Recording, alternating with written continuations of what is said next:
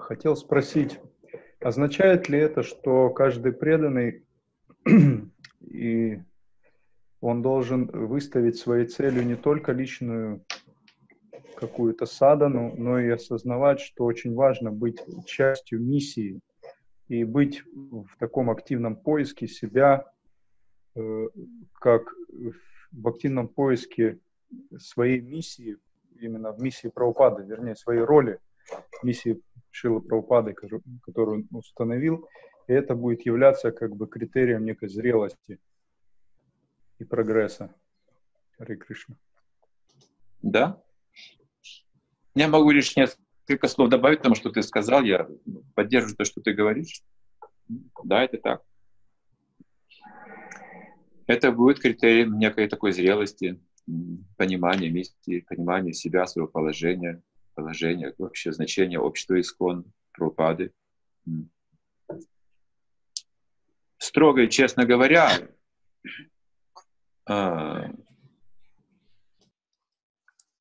трудность в проповеди возникла только по одной причине материальной. Потому что в начале движения проповедовали все. Как потом мы говорили, все, кому не лень даже. И сумасшедшие проповедовали, и люди, которые вообще не понимали ничего, тоже проповедовали, вдохновлялись так. От Бхагавад-гиты, от мантры, от киртана. Но так или иначе, никто не боялся этого. Даже, видите, вот в тюрьмы сажали, все равно продолжали проповедовать. Все.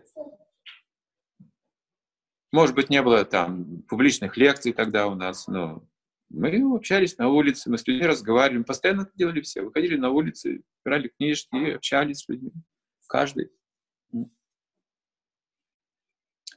И всегда кто-то интересовался, оставляли телефоны, мы знакомились, приходили на квартиры к людям, там готовили просад, тут же объясняли, что это такое и как. Каждый это мог делать.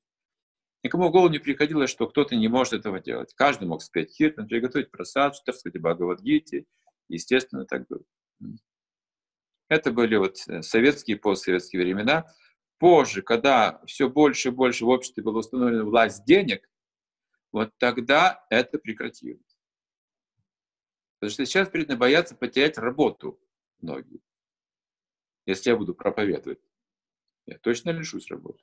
Но вот я лишился работы, потому что проповедовал на работе. И в те годы меня уволили с работы. Вот причина была такая. И сейчас власть денег очень могущественна. Очень, очень сильная зависимость. Но Прабхупада говорит, что мы зависим не от денег, а от Кришны. То есть мы должны учиться проповедовать на не Кришны.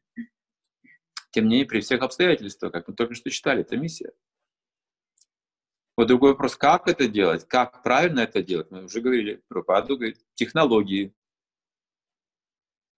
Объяснять как универсальные средства людям, не как какую-то очередную конфессию, и стать нашими последователями, записаться в наше движение, принять посвящение у нашего духовного учителя. Нет, не так это нужно делать. А сохраняя свободу выбора у людей. В то время не было такой свободы выбора, потому что общество было атеистическим. То есть проповедовали только мы одни какое-то время. Христиане тогда не проповедовали, они были в подполье. Советские власти не давали им возможности развиваться в советские годы. Мусульман тоже это касалось. А вот преданное сознание Кришны, мы были в какое-то время полностью одни, единственные, кто проповедовал что-то духовное и научно-духовное. Мы подали как бы вот этот импульс. Помню, вот следом за нами уже вышли также, стали подниматься другие религии, которые были всегда, оказывается, у нас в СССР в подпольном таком виде, непроявленном. Они тоже начали активно проповедовать, выходить на улицы, распространять Евангелие, другие книги. И затем уже люди стали путаться. А вот моя религия, твоя религия, вот это уже позже пришло. А сначала этого не было религии у людей в голове. А сознание Кришны было интересно. О, так научно, так логично, и так философски, потрясающе. Сразу три аспекта абсолютной истины, душа и тело, различия.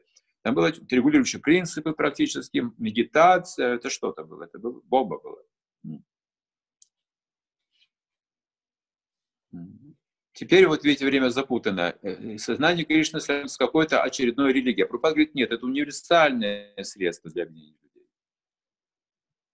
Это санатана-дхарма, это нечто другое. То есть нам нужно вот это понятие распространять сейчас.